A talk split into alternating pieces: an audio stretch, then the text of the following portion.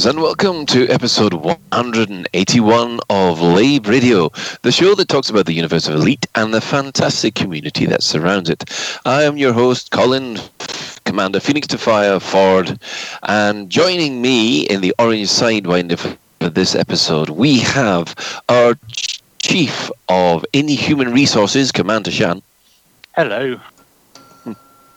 We have our Director of Pest Control, Ashley Devine, Dr. Toxic. Good evening. And of course, where would we be without our Chief Bar Steward, uh, Grant Psycho Cow? I've got a lovely T9 skin, Woolgod. Good evening, everyone. Yes, and um, apologies for the delay. Maybe I should be promoted to uh, head of timekeeping. Head of timekeeping. Doesn't that come under uh, health and safety? You'd be, tre- you'd be treading on uh, Ben's ground. Well- Mind you, he's almost dead anyway, so you know. We, could, yeah, we we should maybe Wouldn't that start. make you a, Wouldn't that make you a Time Lord? Uh, I think probably more of a. Um, yeah, I'll come You back to you can't, that you one. can't be a Time Lord. They just got rid of the last decent Scottish one. So, um, yes. That, If you were- oh, actually- time. Are we are we um playing around around Lave Station tonight, or are we just sort of flying about? Well, I've got I've got my Type Ten, which I have kitted out for combat because I know you guys are like it, Lave Station. Um, so I'll just do a quick dock, and then I'm going to come out and sort out all these people hanging around with my tank. yes, the the the, the T10. Wow, I'll certainly be touching on that later on. So yeah, if you if you wish, you can join us live. Um, Grant will be hanging around Lave Station in basically this tank. Um, Uh, if you can't join us in game, there's also the Twitch chat, which you can access through, through access through laveradio.com slash live. Or click on the live chat, chat, and of course Twitch TV slash lave radio. So, first of all, let me allow uh, allow me to say Happy New Year to everyone in the crew and everyone who's listening and everyone who's who's flying about at the moment. Uh, so, we'll start with uh, Shan. How many NPCs have you been torturing over the break, and what have you been up to? I've managed to break NPC payouts. I, You've I have a them. nice I have a nice screenshot with a negative figure in front of the NPC paid amount. So that is going to be a bug report to Frontier. So they now owe me money every time I pay them. Oh, that What did you do this time?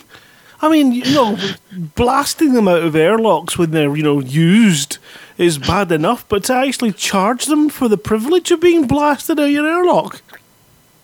Well, isn't that the natural evolution of capitalism? yes. Uh, you know what?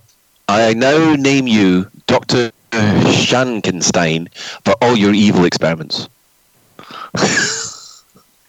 Well, I experiment so you don't have to. you can thank you can thank David Gillam for that. Um, so, uh, Doctor Doctor Toxic, what have you been up to over the last well year, really? Over the last year, God, um, not a lot really. I've been playing with my server again, uh, repurposing my Minecraft server. So I've taken all of the world data out of it, and for some reason now I can't connect to it. Yay! Broken it. So that's a bit of fun. Um, what else have I been doing? Getting into gridcoin mining because why not? Other than that, it's been really quiet. Nice quiet New Year. Oh, that's that's nice to know. Um, moving on to uh, somebody who will be anything but quiet. Commander Psycho Cow. Happy New Year. Happy New Year! Happy Um, New Year! Happy New Year! It's, it's been a, a really nice run up to Christmas. Um, a really nice, relaxing Christmas. If you consider trying to cook five different meals for five different people, relaxing, which it bloody well isn't, and um, various other crazy things that we all put ourselves through for a single day, like fighting people in supermarkets for the last loaf of bread, because God damn it, you need six loaves to last you that extra day. For one bloody day, yeah. Yeah. I, I oh, don't. I don't know if How it's the much same. bread do you guys eat?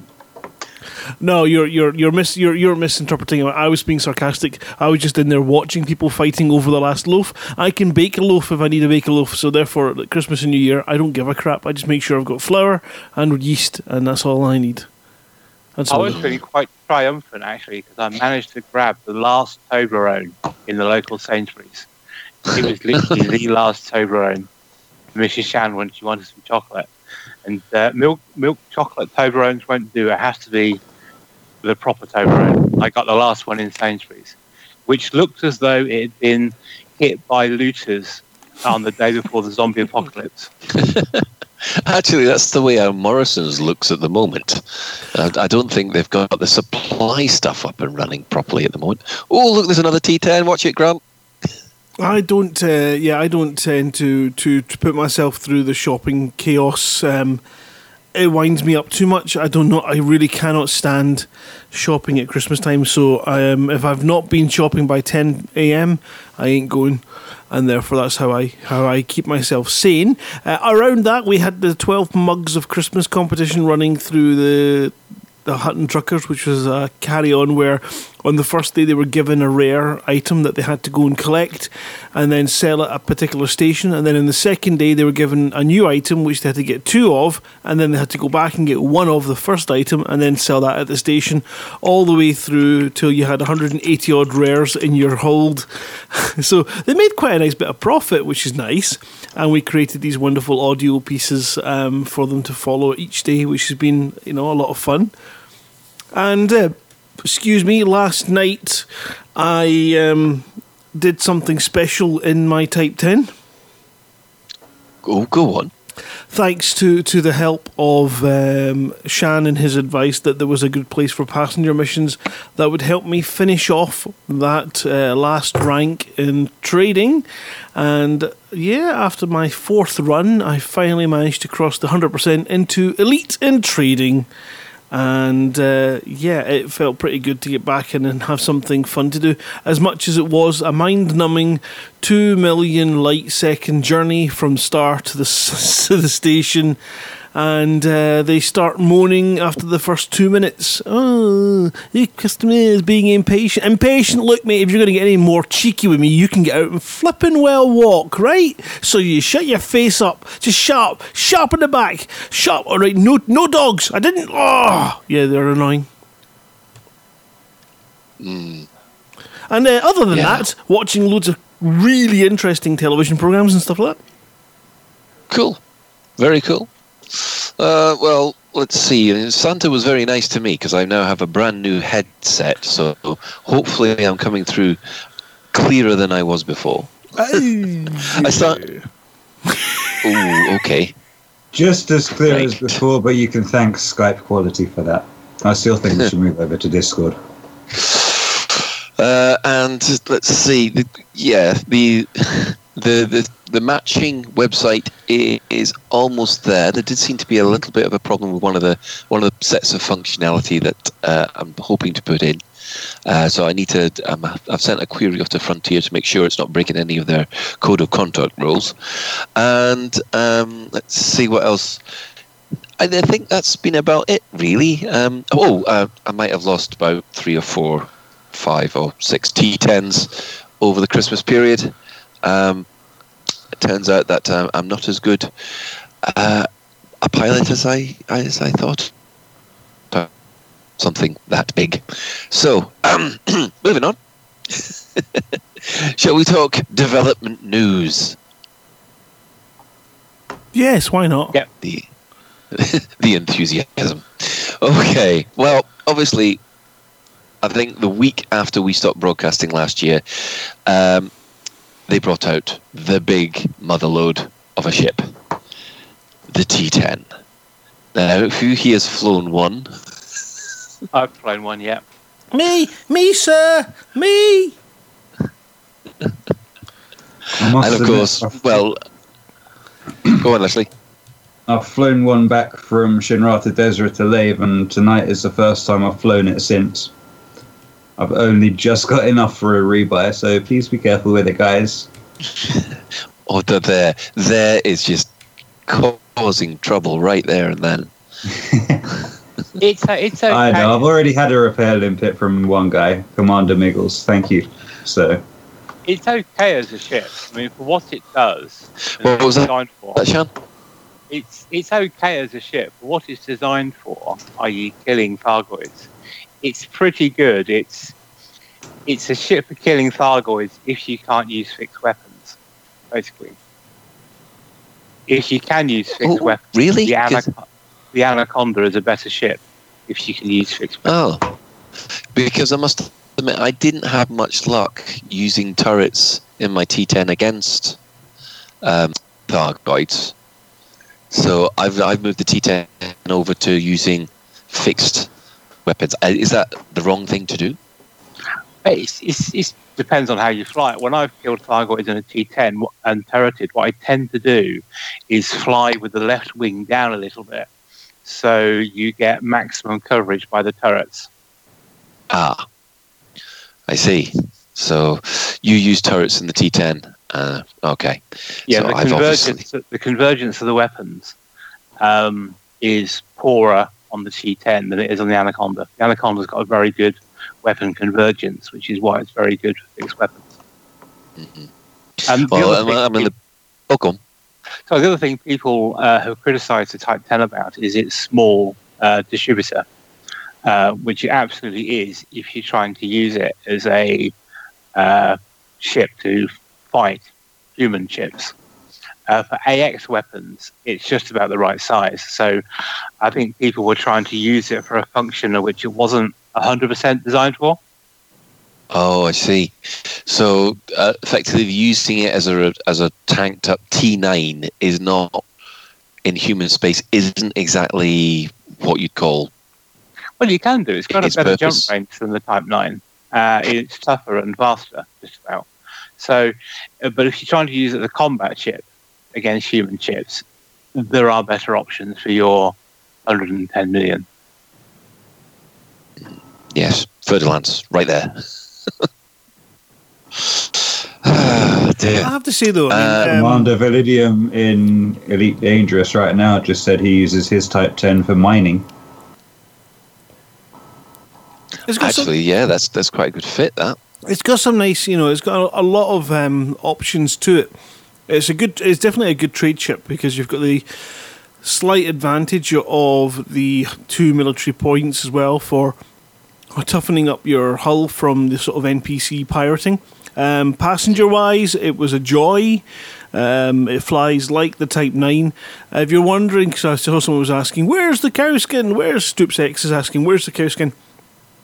I've spoken to Frontier and they've assured me that with the next major update in quarter one, the cowskin will appear in game. Otherwise, I would be in my Type 9, which is currently parked up at Shinrarta.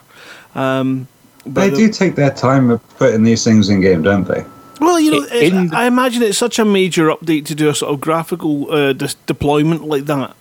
Um, that it's probably better off just doing it as part of one of these updates. So uh, you know, it's one of those scheduling things. In the meantime, if- get the when- uh, yeah, Black. Friday skin. In the meantime, get your Black Friday skin for the Lennon. Type 9 and paint your screen with Tipex. Le- Lennon, Yes, helpful top hip there. yeah, Le- Lennon is, is, is, is twisting my words a little bit. Major update, quarter one confirmed. That's not what I said. That's not what I said. Um, but I, I, I'm, Uh, I'm uh, loving it. I'll tell you what the best thing about Type No, 10 that's what Frontier said. I'll tell you what the best thing about Type 10 is VR. It is a Oh, stunning it has ship. the best cockpit. Yeah, it is beautiful to walk around inside. Oh, you just make me jealous here. I did it, you know, the, You know, I, I would have thought it's the same as the T9, but No, no, it was better. It's much nicer. Um, I could, yeah, I could, I could stream it and show you a wee walk around inside later on. Yeah, that that be that could be nice. I mean, so generally everybody thinks T10 good ship. It's a welcome ship. It's different, and it's different enough to make it interesting. Hmm. Yeah. Yes, if, and if people want to know what it flies like, it's a M1 Abrams tank that has crashed through Halfords. It's a Type 9 with the wheels off. Well, I've just had mine mine upgraded uh, from Palin with some some dirty drives, and I must admit, it is it is beginning to get scary because I don't think something that big should move that fast. Mine isn't even A rated. I can't afford that yet.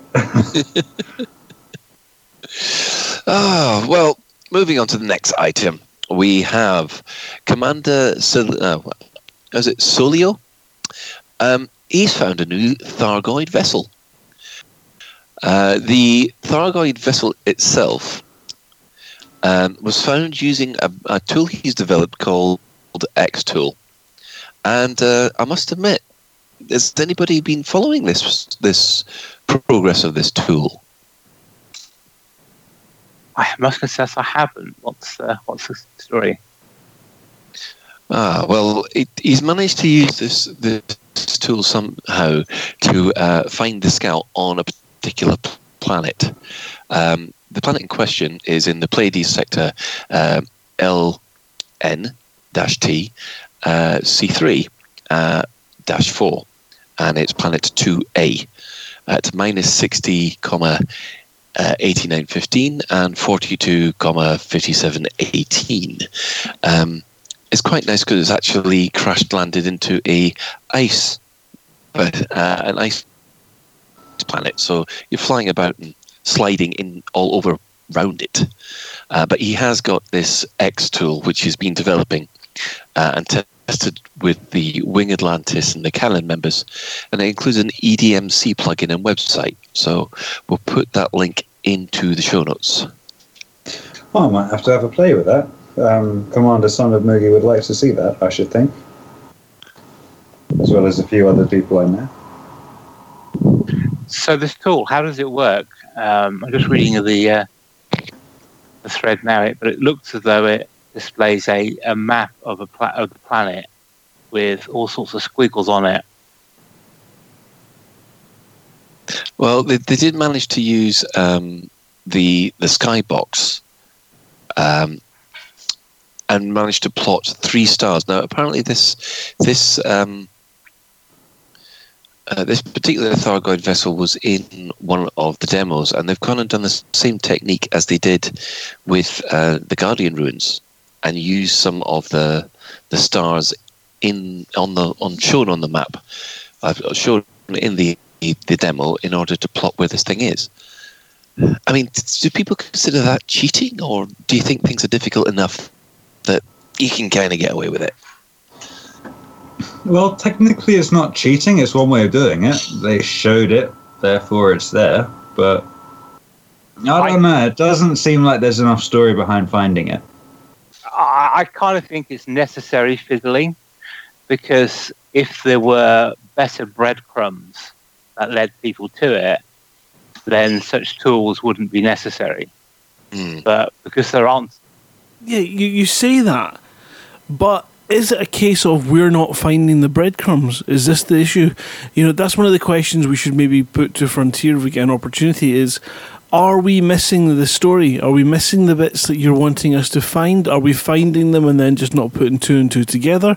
Because it does seem to be that unless you are A, by chance, or B, B by some other means, stumbling across these things, um, that the story wouldn't move on. So where are these breadcrumbs? Where you know how are we meant to get them? Yeah, and, and- and that's my and that's my my thought because at the moment the breadcrumbs start in the middle of a wood, uh, in the middle of a new forest. You know, it's kind of like they just they start at a random location where if you want breadcrumbs, it starts from an easily accessible place and then builds up through clues and story to lead you to certain places. It should be the it should be in the tiered missions. You know, you get to the end of a, a five or six level mission. Uh, where you've done all the five missions, and the guy goes, "Yeah, I've heard this rumor. By the way, Uh, there's there might be something one of our guys is talking about stumbling into something out by such and such place and then put you on to the next yep. pointer you know and and and that would be a much nicer way and could you know you could then slip that into missions across all stations to to actually trigger it without causing too much problem but put it at the end of a multi-tiered mission so that if people don't do the full tier they don't get these snippets, these little tips. I think even even at that, there should be things like, oh, by the way, yeah, one of the guys who said he spotted a wreck of a, a large um, money carrying courier or a you know a diamond courier was destroyed out by such and such places, and there seems to be a lot of cargo there, so that you can then find all these other little bits. Just a, a way of pointing people with in-game reasons. Because I think if you if you stumble across a ship out there and it's giving it a, a, distress beacon and you stop to do it, that's brilliant. I love that idea as a way of deploying information.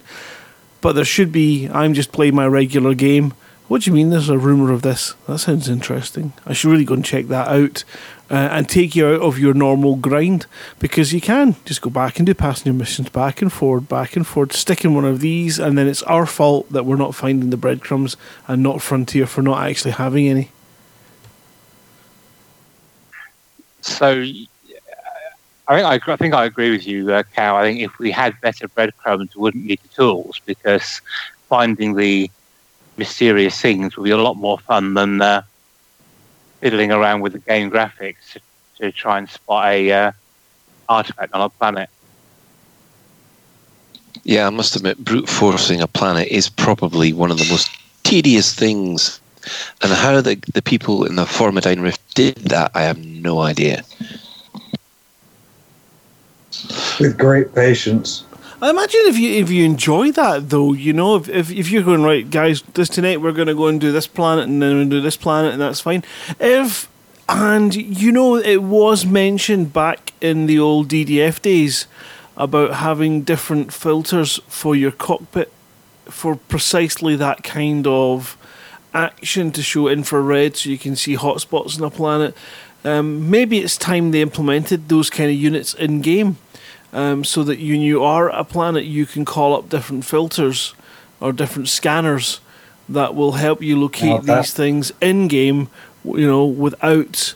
So you're looking for a high concentration of, like, much like the SRVs, but a bit more planetary, so you don't get quite the same as a definite right there but you get a good sort of brings you into a, a decent searchable area as opposed to a whole freaking planet.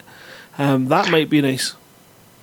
Well, maybe one of the things they'll bring in as part of the exploration update this year, um, and they have talked about launching a probe at a planet which will, will reveal more information than the uh, standard surface scanner. So something like that you're talking about would be a would be a natural thing to stick on a probe, I guess. Well, I suppose yeah, you know, it's planetary probes are something we've seen in science fiction programs for for forever. Um, and they come back with a breakdown, and yeah, maybe it can give you quadrants of uh, coordinates that there are some high concentrations of X or Y or Z, or there's radiation in this area. John, you know, so you can look at it and go, "That sounds interesting. I'll go and have a look," without making it here is a crashed site. you know, but I think distress signals are underused. I'd love to see them, you know, used more for, for plot use as well. So that when you're going past the planet, you can maybe pick up the faint signs of an old distress signal, which would take you down to a wreck of a, a ship and stuff like that. Um, and obviously, that wasn't that doesn't really work for Thargoids because I don't think that they were going, oh dear, send out a distress to those wonderful humans. They'll definitely come and help us. Um, but for ah, they're going to come and shoot us. yeah, they're going to come and, and, and, cook our corpses. Um, it's one of those things where it would be nice to have planetary crashes and even rescues on a planet. That could be quite cool.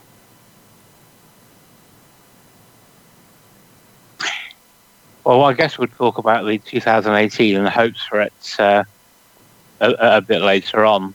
Um, but talking about um, the, the, the, next thing we've got on the list. Um, stations requiring evacuation and now under repair. Um, we're not doing very well at getting them fixed, are we? Not, not really, no. I've not been back to them. I've helped. I've helped. You know, pull out loads of passengers, loads of refugees. Refugees. You know, what would you call them? Not refugees. that's it. Evacuees. Evacuees, definitely. Yeah. Survivors. Um, definitely help pull them out of there and drop off the, the rescue ship. Um, wouldn't it be nice if you had some kind of things along again? Again, this is probably going for later on the show, but if you had to escort uh, the rescue ships to its next destination. Anyway, beside the point, um, I've not been back to the stations. I did hear that some of them were not very impressive in the repair state, and then I think recently there was a change. Well, yes. I mean, the repairs. There, there seems well, it wasn't a bug. It was a reporting issue. Um, I think they were probably expecting us to be repairing the ships a little bit faster than the, stations, rather faster than we were. They had the percentages set to go up in 10% increments, and in three weeks since the first set of stations got hit, we haven't hit 10% in any of it. So they've got to change that increment to one. Uh, but when you, you look at the amounts of materials that they're, they're, they're needing to fix these stations, it's phenomenally high.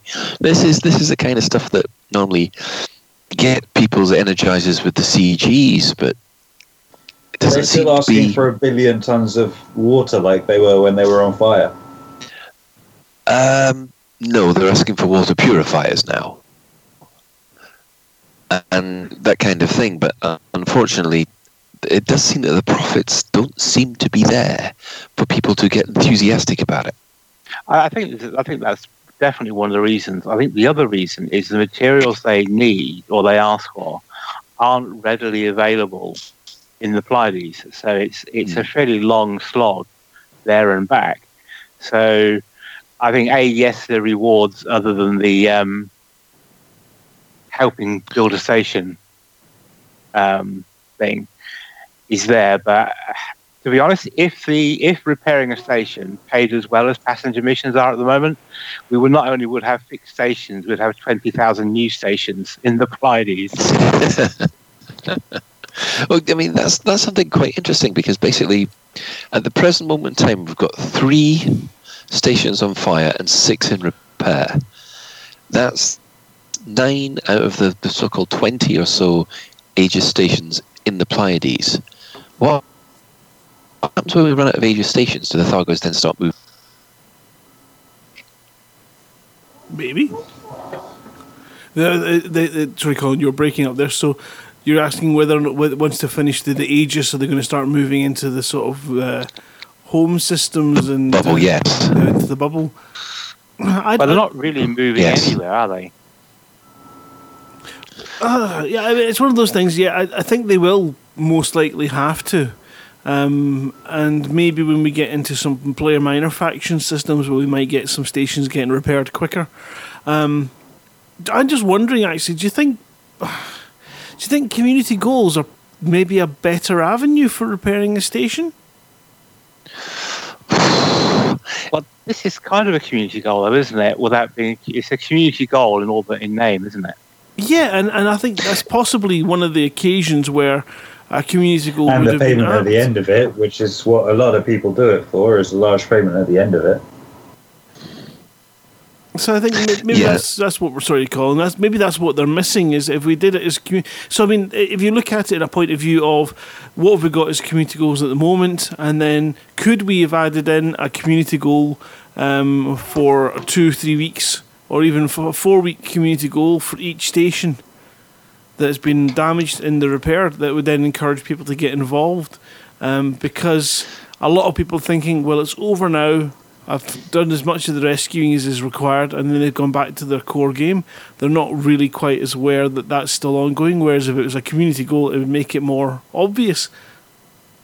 I do have to have a wry smile at that thought because it had kind of occurred to me in the week as well. Is that for the X number of weeks and months, we've been saying, oh, community goals aren't the answer. We want dynamic events that aren't community goals and want them to, the story to drive it. And Frontier give us that. And people are saying, oh, we want a community goal to What- do it. I'm, I'm just wondering if it's maybe a more uh, profile profilic way of doing it for that particular task. The rescues, well, without a question, everyone took to their ships and went out there and did that kind of wonderful, humane thing. We got involved. We loved it. It was a great um, in-game event, definitely. But if you're lagging like this, if you were that station manager or that station owning faction, would you not issue a community goal to try and get people to come and help you repair them if they hadn't got stuck in without it? Well, Well, think about maybe- Jaques Station. Just before Jaques Station had his jump, he ca he brought his station back to the bubble and asked for supplies and fuel, Yes. and that was done in community goals. And then they got UA bombed.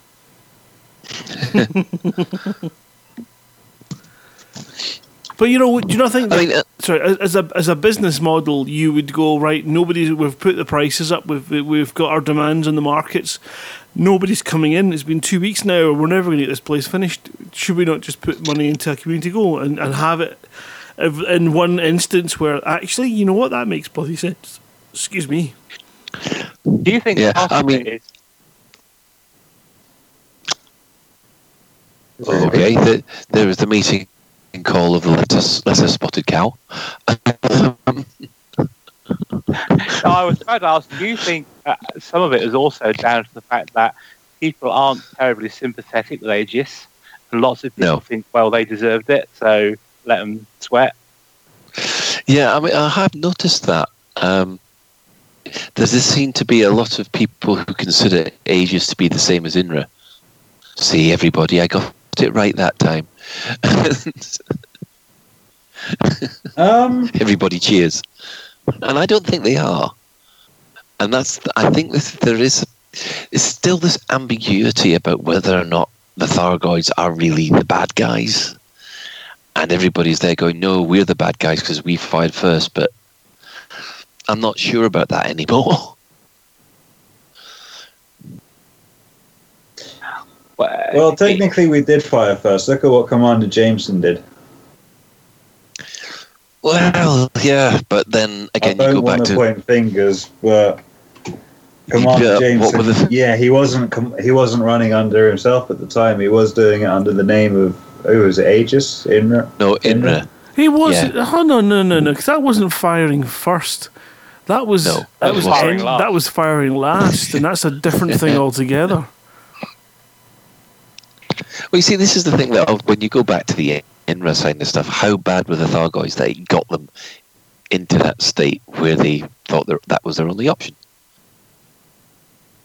But but the problem is because the, the INRA has dealt with the Thargoids in that way in the past, that's coupled what Aegis is trying to do because Aegis is trying to stop the Thargoids even though they've all said, no, it's all aboard, it's nothing like INRA, blah, blah, blah. But everyone's just too suspicious about it. It's a good conspiracy theory, though. But it, it does sometimes get in the way of, um, guys, we need some support to deal with this. No, you work for Aegis. We don't want to know you. As Don't to the you- question of a- will there be more, um, I guess we'll find out on Thursday. But there were no, no new stations attacked last week, was there? Mm, Yes, there were. There was a break over Christmas. Yeah, so the nice Thargoids gave us Christmas off. Yes. Either that or someone, at, there wasn't anybody there to press the button in front of you.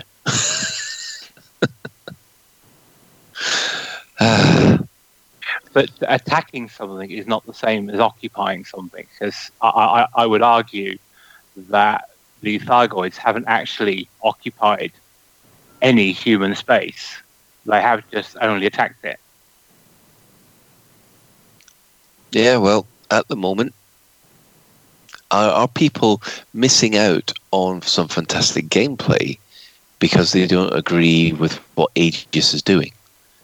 That's, the- that's what I've seen a lot of people on the forums say. Is that I don't want to get involved in that because of Aegis. Well, from a humanitarian point of view, there's nothing wrong with repairing the station. You're not actually aiding Aegis. You're allowing people who were evacuated the chance to go home, aren't you? Well, but people will then turn around and say, but it's an Aegis station. Those are all Aegis personnel, blah, blah, blah. I'm only playing devil's advocate here. I'm probably one of the I few people admit- that are. I've been sitting on that bridge, and the way I've been dealing with it is I'll rescue the people, but screw the stations. See, they are prime example. Because you don't trust what Aegis is doing.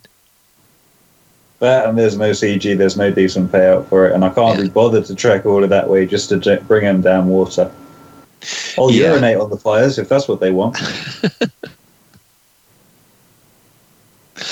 Yeah, I mean, the one thing is, I think we can all agree is that one of the reasons why people aren't shipping stuff down is that it's just not, the profits aren't worth it.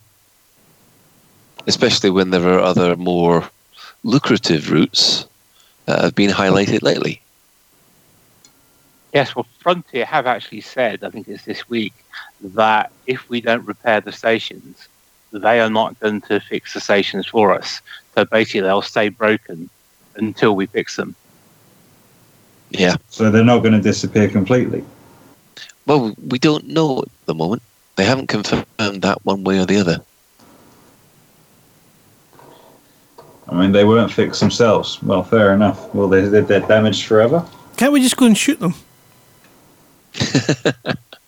I must admit, when I've actually Well, gone Gargoyles into already these, did that, and they haven't succeeded yet. They're still there. So when uh, I've I've gone in and, and on a repair run, it's actually quite nice because you can see whether they're repairing it all and, and getting rid of all the uh, the caustic damage and things like that. It's quite nice. But uh, as as someone has already asked us, I mean, once you've done a couple of repair runs or you've gone and evacuated people once, what's what is there to to motivate you to do it again?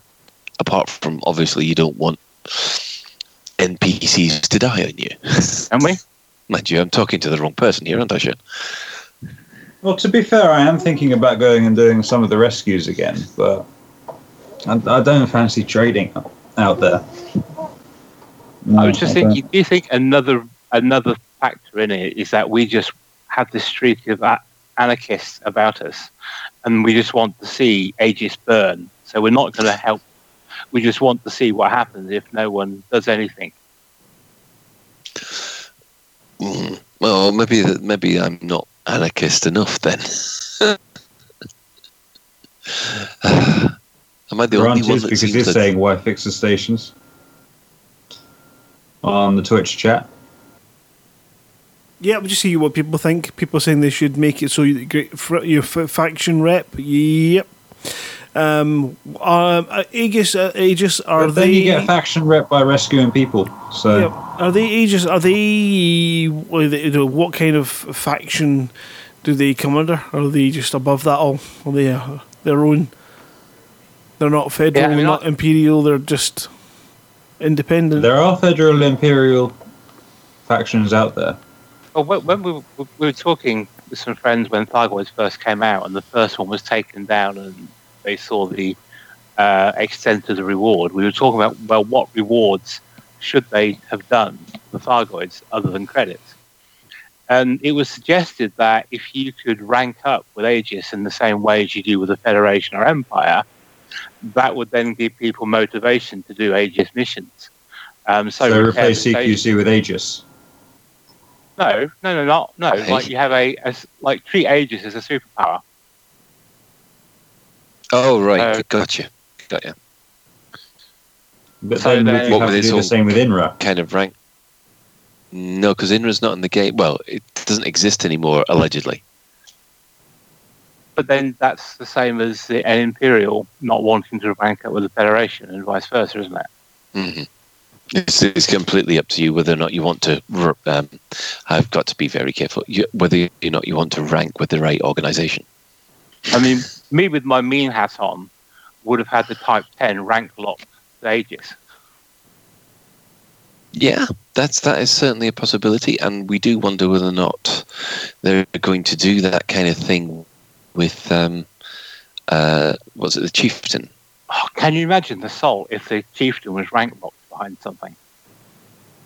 I, I thought I think it would be great, I think but then again, I probably probably in a in a grumpy mood with some of the community at the moment. So I think you're, I think you're right though. If they if they did that, then they could do the next tiers of anti-Thargoid weapons and rank lock them.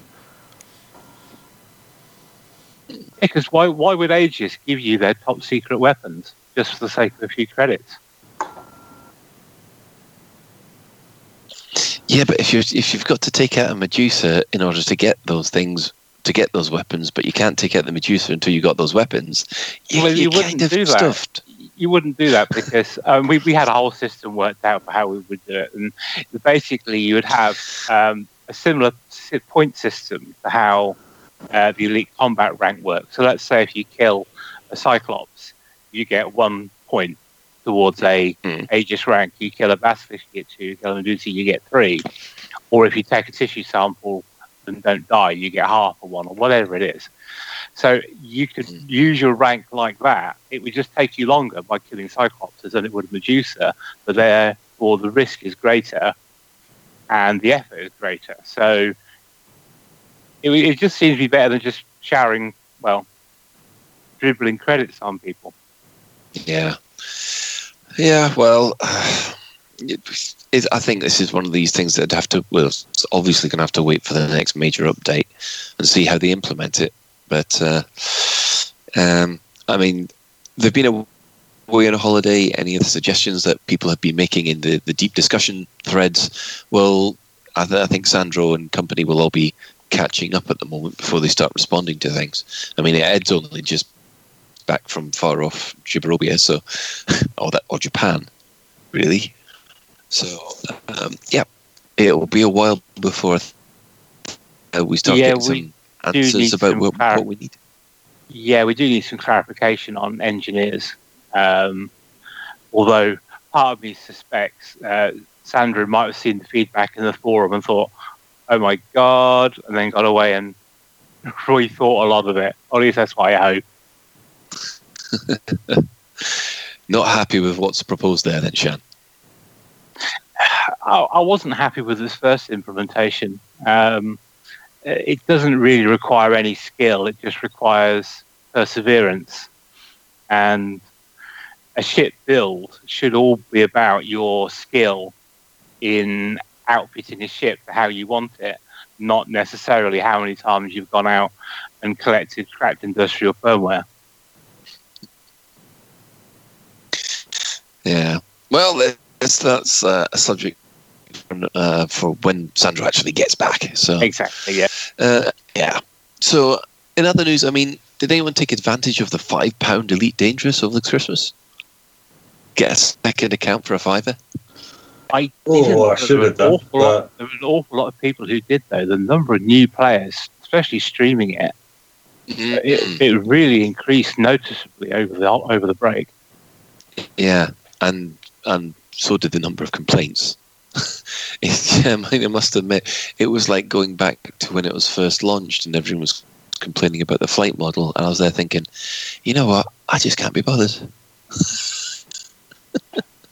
Well, there was an issue with Steam keys, wasn't there? I'm not really sure what it was, a, what it particularly was, but there was an issue in claiming the keys from the, I think the Commander Deluxe edition, and um, it made it so you couldn't redeem your key, but Steam then said we can't give you another key. There's all sorts of fun and games with it, and I think Uh, that was uh. a cause for quite a lot of the complaints from new players because uh, the Steam bit didn't work properly.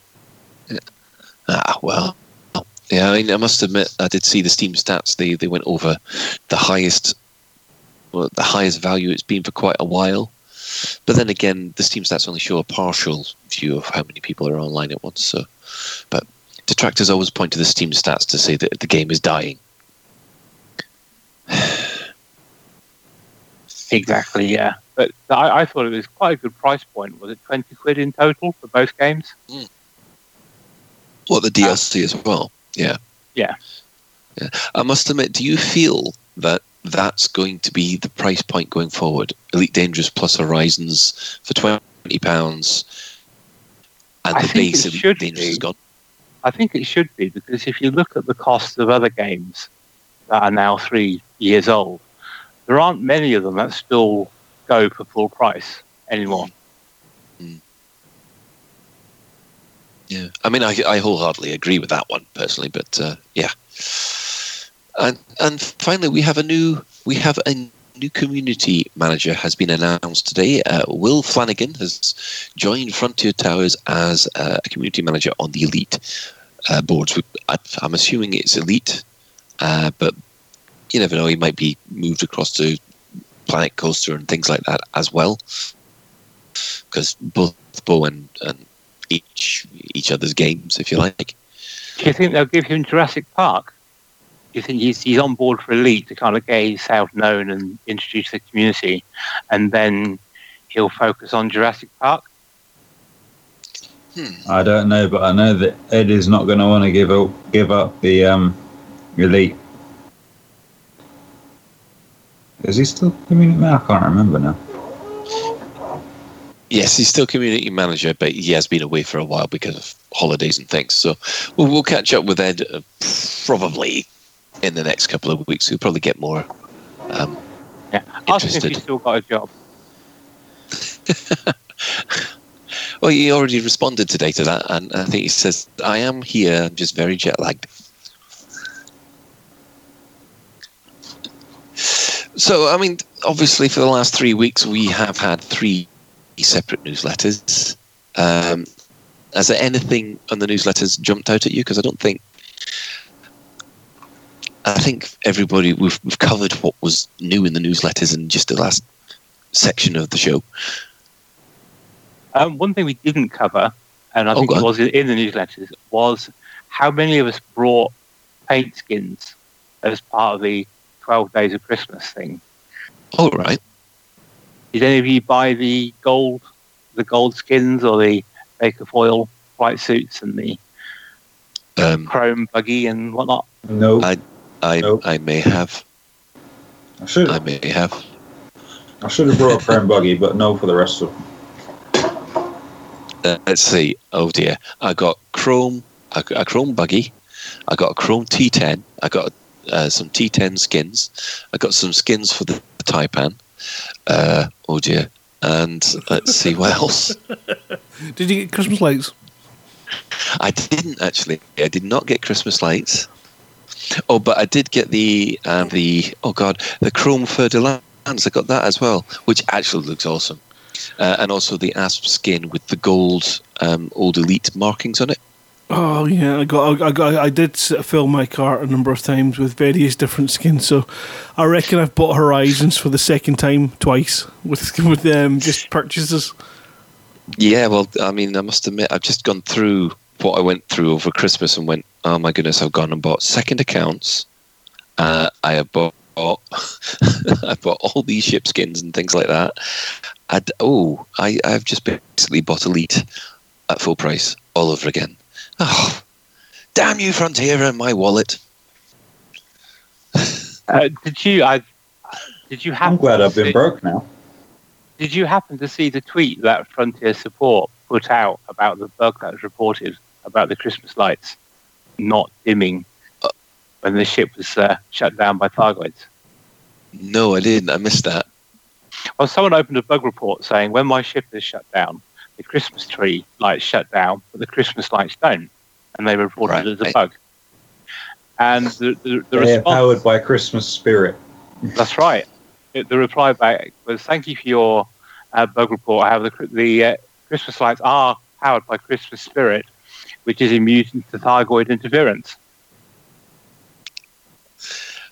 Well, I must admit, the, the support guys do have a bit of a laugh with us sometimes. I, I, I think that's why Grant keeps on getting interdicted because basically hyperdicted because basically he goes bah humbug.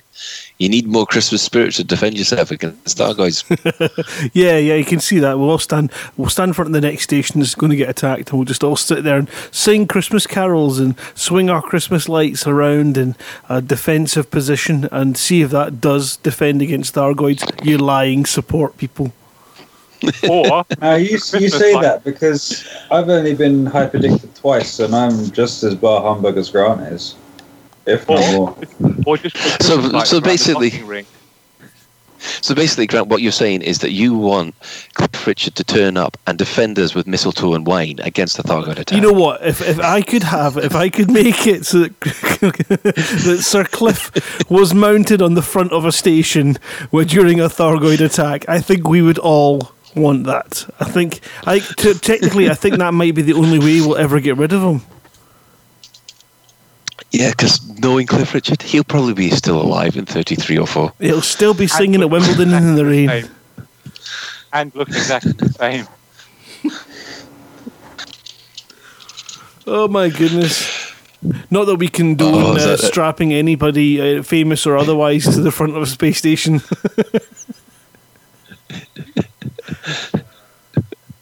Got self control. I have Yes, think of a few people I'd strapped to the front of a space station.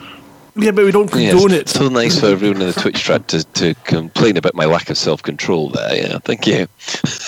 You can put Jedward at the front of the station, couldn't you? Well, you know what? I don't know if I would even attach them to the station. I might just throw them out of a station. But no, we don't condone that kind of behaviour. We don't condone witch hunting or bandwagoning or whatever you want to call it. We do not you uh, know, we do not condone hatred against any individuals apart from Thargoids. And possibly Except if you work for Imperials. Aegis, because then you won't do it.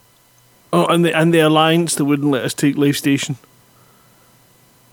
Oh, now there's a question. Just do it by the back door, guys. So- No, no, no. Can we go to an advert, Grant? Yeah, sure. Okay, choose one at random. Right flight suit, my husband Ken can sort you right out. He's an expert at inside leg, and my wife Barb's is a whiz with a sewing machine. Bespoke tarting for you and your ship. Visit Eddie and Sons, plus me daughters, at Lave Station. Right, sir. Cuff, please.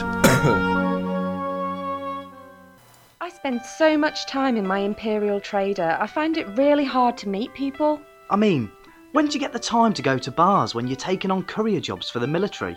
But with VenusDating.com, it was so simple. I just put in my personal details and they found me my perfect match. I really thought it would be difficult, but Venus Dating made it so simple. With so much in common. We both like movies, walking along the beach at sunset. Browsing Imperial shipyards. And of course, since we started dating, we've discovered that we both really love shooting Thargoids. Let your voyage begin with VenusDating.com for every first encounter. and uh, seamlessly we're back.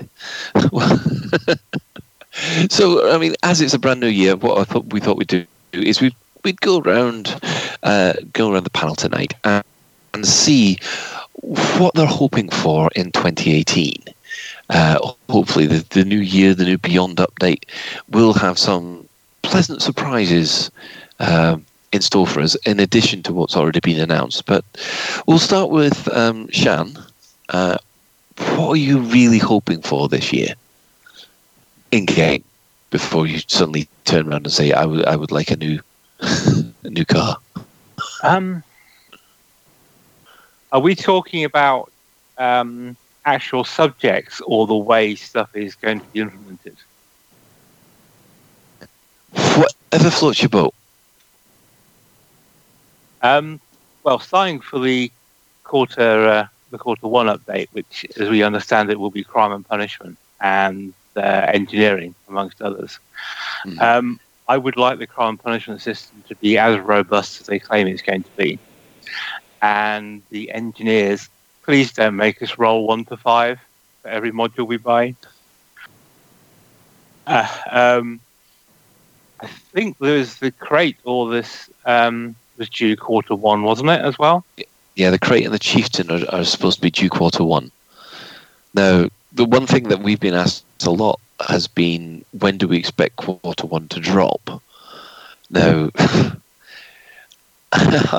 we've got no inside information on this, but if they, they kind of stick to what they've done in the past, it's normally just before uh, the end of quarter one, just before quarter two starts. Because So beta. So you're looking late March. Well, probably uh, yeah late march uh, sorry late february early march yes Um, I mean, that- also, go on. Sorry, Karen. No, I was going to say the other th- the other thing I want to see, is, and they have talked about exploration changes. Um, so the sooner they put exploration changes in, I think the better, because I think that's a sorely um, underused part of the game. And we know it's coming in two phases. There's the, the quarter one, then there's the quarter four part. Um, I'm also curious to know what premium stuff they're going to be adding because they said all the Beyond stuff is all free for Horizons owners, but mm-hmm. there's going to be extra stuff which you'll have to pay for. And I'd be curious to know what that is because we know virtually nothing about that, what that is, or indeed how the pricing model is going to work going forward. Yeah. There are lots of people with lifetime passes, uh, myself included, would like to know well, did um, you know, has the lifetime pass been worth the money, etc. Yeah, I mean, it, well, it depends on when you got your lifetime pass. Really, if you bought the lifetime pass that came with uh, Horizons, then yeah, that's that is probably a concern. If you bought the lifetime pass as part of the the Kickstarter, which was considerably cheaper, then I'm not quite so sure whether or not you've already had your value for money, but uh, that's probably a controversial view. Well, yeah, that, that definitely is because in order to, to work that out, you'd have to work out the prices of each expansion together, and we had what? Um, oh, crikey. I'm trying to one. think. The, the Horizons was a paid for one, but was the yep. 2 point. 2.0 was Horizons. Was Horizons. And any yeah, and originally it was forty quid. no, hang on. It was it was thirty quid if you'd already bought it. So it worked out something daft like this if is, you bought Horizons, yeah. It was something like seventy or eighty quid, which was the equivalent of the premium beta, where you got the lifetime pass anyway. I'm no doubt I will probably be told that I'm wrong or something like that, but I'm sure it was the you had the beta access. What other updates have there been? Planetary landings was uh, that was Horizons. Um, yeah, what there's only ones? been Horizons. Really? Yeah, it feels like there's been a lot more, but no. If you got Horizons, that means you got multi crew, you got engineers, you got fighters, you got the Guardians, you got the Thargoids, you got the passenger missions. The whole shebang came with just one DLC upgrade. So forty quid is the only additional cost to Elite. Uh, from the, the forty quid, yes, yes. So that that does completely and utterly undercut all of the payments to lifetime payments. For people who have bought the yeah, who people who bought the lifetime payment pack as when Horizons first came out, when it was available. Yeah, that that cost a, I think about 100 to 120. I can't remember what. So effectively, you're 80 quid down at the moment. Well, to be honest, I mean it's. You can't look at it quite that way. It's not as simple as that because what's actually, what's actually happened is the money being spent on the add-on items on the cosmetic items is enough that it's covering the costs of they're running and their updates. So they've changed the pricing model somewhat. So although it might feel that you're being done out your cash, what's actually happened is all the other cash coming in has negated the need to charge people. So yeah, that's a tricky one to sell. My well, personal view on cool. that is you can only tell whether the lifetime uh, pass has been worth it or not either when they shut the game down or they announce content they are producing is no longer covered by the lifetime pass.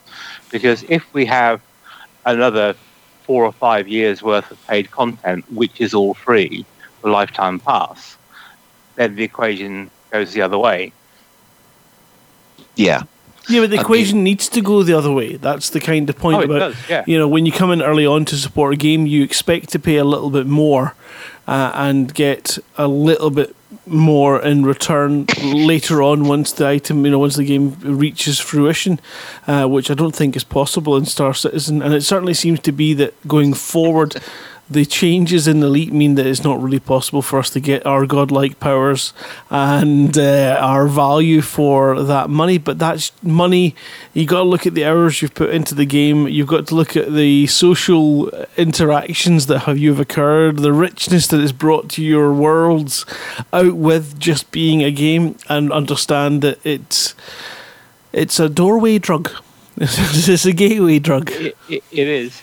Oh, the way I personally think they'll do it for next year is, if you like, um, 3.1, 3.2, 3.3, if that's what they're going to call it, will each be separately chargeable items. So they won't just go version 3, you get everything. You have to buy 3.1 separately, 3.2 separately, etc. that's going to be a nightmare for updates. That was what I was going to say, but that's the downside of doing it that way. So I don't think anyone really knows, to be honest. No, I mean it could be that um, they they work on the following model because this has already been proposed. Is that um, every year you get a base free upgrade, like in this case Beyond. However, um, and it, what happens is that the uh, the cosmetic items keep that base game from uh, keeps that base game updating, if you see what I mean. But there are two or three big ticket items per year that you you basically pay extra for, whether or not that's atmospheric landings or whether or not it is space legs. But people who have used the lifetime pass, they get them automatically. They don't have to pay out extra for it. Uh, the one thing that does instill confidence in me is Frontier have a reputation for being fair. You know, they don't they don't put an EA or yeah. other space game companies. Um, you know, so I, I, I I'm have faith in them that they will respect the lifetime pass, such that when they announce a new model, most people aren't going to think, "Oh, I wish I'd never got it." Well, no. I mean, it's one of these things that we're waiting for clarification on, and I don't think we'll hear anything about that for a good couple of months, un- unless the community start kicking up a, st- a real stink again, which I'm has been known to happen. I'm just surely not. I don't have the lifetime pass, and this shit's going to get expensive for me. Well, it all depends on whether or not you're going to need this premium content. You could probably play the game without it. If if Frontier are going yeah, to but keep... come on, it's going to be nice to have it, isn't it? So yeah, well, that's how, how they've got you, isn't it, Shan? Yeah, that's how they got you. That's right. toxic, isn't it? Yeah. Yeah. Um, the other thing I'm looking forward to, and I I hope to Braben they get it right, is carriers and squadrons, um, because a well implemented guild system can boost the game to the next level of enjoyment. A poorly implemented guild system can kill it. Mm. Yes, I mean I've seen guild systems which have basically killed um, other MMOs, and there's a, a, bit of a debate on the forums whether or not you consider Elite an MMO. I still do personally, but um, well, I guess we'll, it's it's the, the, we're at the beginning of the year, so there's a lot of stuff up in the air that we just can't. can't I mean, it's an MMO. It's an MMO. I'm sitting in space with a surplus of what 10, 20 commanders at the minute. I'm friends with two of them. It's massively multiplayer online. It's an MMO. Uh, but it's not in the traditional people's traditional view of MMOs, which is, you know, the holy trinity of uh, tank or DPS is not um, an open world per se with quests in it, and so it depends on people's definition. I think you're right. I think it is an MMO, but people who are used to MMOs would maybe disagree. Well, having played quite a few MMOs, I consider it to be an MMO, regardless of whether or not you've got an instance of only 32 players. It's still yeah, multiple. What, else do we? Oh yeah, uh, carriers. I would like carriers purchasable by solo players. Grant, marginally multiplayer online. Okay.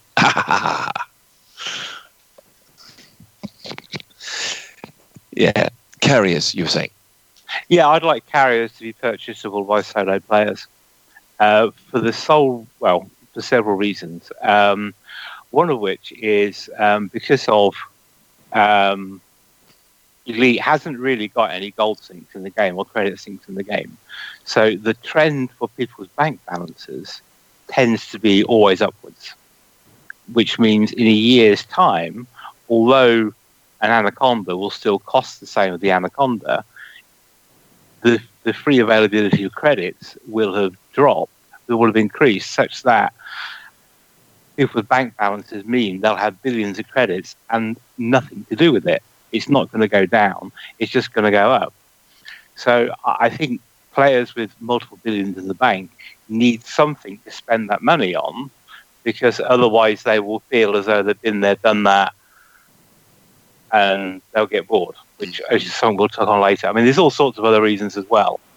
Um, carriers I'd like to be purchasable solo because also if you've started a, a, a squadron, no one's going to join a squadron without a carrier.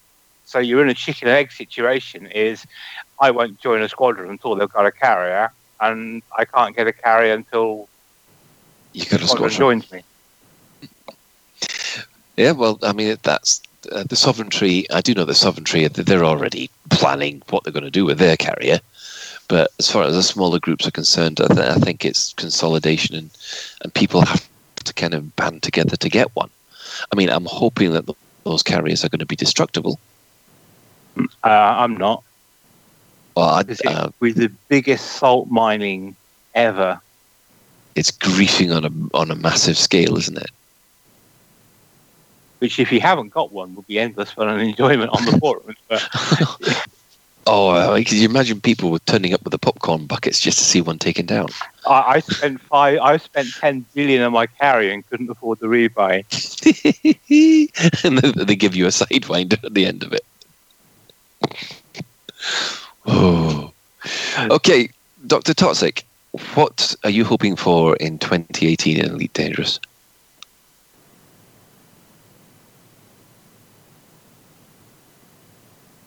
Is he with us? Have we lost him? Uh, he says he's getting a, a, refreshing drink as opposed to a non-refreshing drink. or a minging drink, yeah. On the subject of refreshing drinks, Grant, have you joined the boycott? Of Irn-Bru? How did you know what I was on about? nope, not yet. I'll wait until I taste it. If it tastes rotten, then you know I'll just not buy it anymore, and that'll that'll be the end of it. So eh, it's either rotten tasting rotten Irn-Bru or tasting rotten teeth. So yeah. your choice. It's an interesting, Rusty you know, Irn-Bru. You've got to applaud them for being brave enough to just go for it. And you know, if they manage to maintain the flavour, then well done them and brilliant. They deserve all the accolades, doing something for our health because it is var, you know, very much the worst drink for you out there it, it goes and explains a lot about the Glaswegian temperament, in my opinion. should we do? Uh, well, Toxic's back. Should we go back over and see what he, his um, hopes are for this year? Yes, Toxic. After we've just had an Irn-Bru break, what are your hopes for 2018 in Elite Dangerous? Are you sure he's back? He said he is. Right there, look. Yes, yes, I am here. Sorry. Press Damn, the mute button. buttons all over the place. Press the wrong button and things don't happen. Um, That's what she said. I'm not good. Sorry. I'm so sorry. No, it's, it's fine. It's all good. Um, so this year, it'd be nice for cheaper engineers. The reason I'm not getting into it is just so much of a grind to get into it, and then get all the materials to level up your things. Can I have the beta fish, please? Yeah. I mean, I'm going to hold up the white flag and admit laziness to it, the engineers. fair enough. Uh, Is there anything else that's that's um, piqued your interest? No, not really. I'm quite satisfied with how it's going at the minute. Yeah. Grant, is there is there anything that you are hoping for in 2018? One and I will duck thing. and No, no, Go one on. one thing in particular that I am desperate for. I want to see the Thargoids, not their ships. I want to see a Thargoid. Um, I think it will be epic if we have to do at some point sneaking scans into Thargoid areas, like you know, pulling up beside a Thargoid base in stealth modes and taking you know um, mission critical photographs and scans and then sneaking back to base to, to sort of go those. That would be awesome although i fear that's probably not this year. So you But- really think there's beings inside those organic things? yes sexy beings sexy thargoids and not so sexy thargoids i think we need to see them all and um, it would be nice to be maybe at some point in the future having a plot line of the hunt for the queen Yeah, that's that is that's an interesting possibility. Uh, I mean, let's see. Personally, I'm really excited about co-op wing missions that's supposed to be coming in Q1. Now they haven't mentioned much about it. It was just announced in uh, the expo, but this is the kind of co-op play that I have been hoping for since Wings was first introduced. It's, it's the we've kind of got some of it with taking down the, the bigger Thargoids where you've got to do it in a wing. But, you know, I, I seriously would want sort of a whole lot of guys or, or girls even to to all wing up together and say, I don't know, take out a base at a certain point or um, we've, we've all got to take out a very, very difficult um, capital ship or, or, things like that. I'm, I'm just, I know it's the first step before we move to squadrons, but I'm really hoping that they get that right. Are you not worried it'll be something like you pick a mission up and you've got someone in wing and you just go share mission and that's what they call a wing mission? Even if it's that, even if if they are able to scale the difficulty about those kind of things, sort of say, okay, I, and, and they're going, it says assassinate, um, assassinate a character in in Maia, and I say, okay, I'll have that. Um, and I will share that mission with, say, both you and Doctor Toxic, uh, and then all of a sudden, instead of coming across something which would be um, basically us, it'll be a, don't know, a pirate Farragut or something like that, where we have to take out its its heat exchangers in order to make it go away. That kind of thing. I've got no problem with that as long as it, it scales. The mission scales if you share it. I'm up for that if I get paid for it. Well, yeah, and that's the other thing. It has, you have to get paid for it because you're taking uh, a big risk, and it is, you know, you'll be risking your T10. Yeah, I want you to pay for my help. in this. Ah, you get paid for the rewards. You do want an upfront payment. Yeah. Half upfront, half on job completion. Yeah, well, I don't know, that's that's something interesting. Or maybe if, I'll just do it for the mission rewards. Where do we go? Sign me up. I mean the other thing. jump- Go on. Sorry, Go on, jumping back to squadrons again. Uh, 'cause I think you briefly touched on it.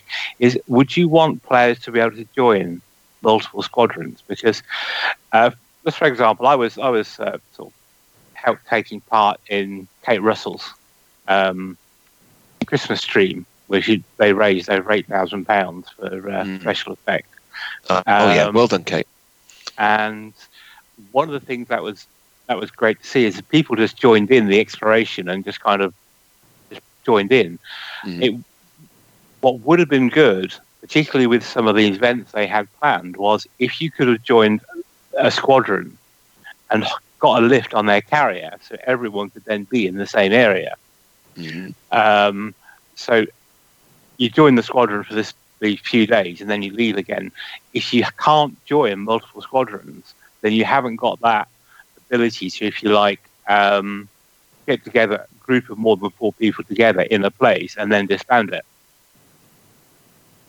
Well, personally, I think it, squadrons. I think will probably be a step then up from do wing. you start risking someone stealing stuff from one squadron and giving it to another? Well, Yeah, I think so. Permissions out. You sort your permissions out, don't you? you, you this is why you, s- I said you need a proper guild system where you can you have ranks and you say, okay, if you're the, the leader or an officer, you can take I don't know money out of the squadron bank. If you're a new member or a guest, you can't even look at the squadron bank. And and that's what I mean by it needs to be fully featured. It can't just be getting lots of people flying around together. There needs to be a structure that's flexible to whatever use players want to put it towards. Oh, I completely agree. Um, I think this is one of the things. If they're going to put in this kind of guild content, they can't just have it as a bigger version of Wings.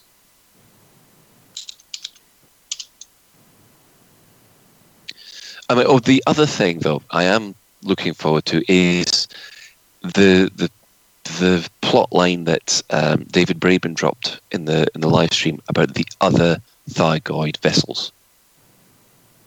That has got me intrigued. The scouts. The scouts are the scouts because they look different, and we're seeing them fly about. Are they part of the same Thargoid faction?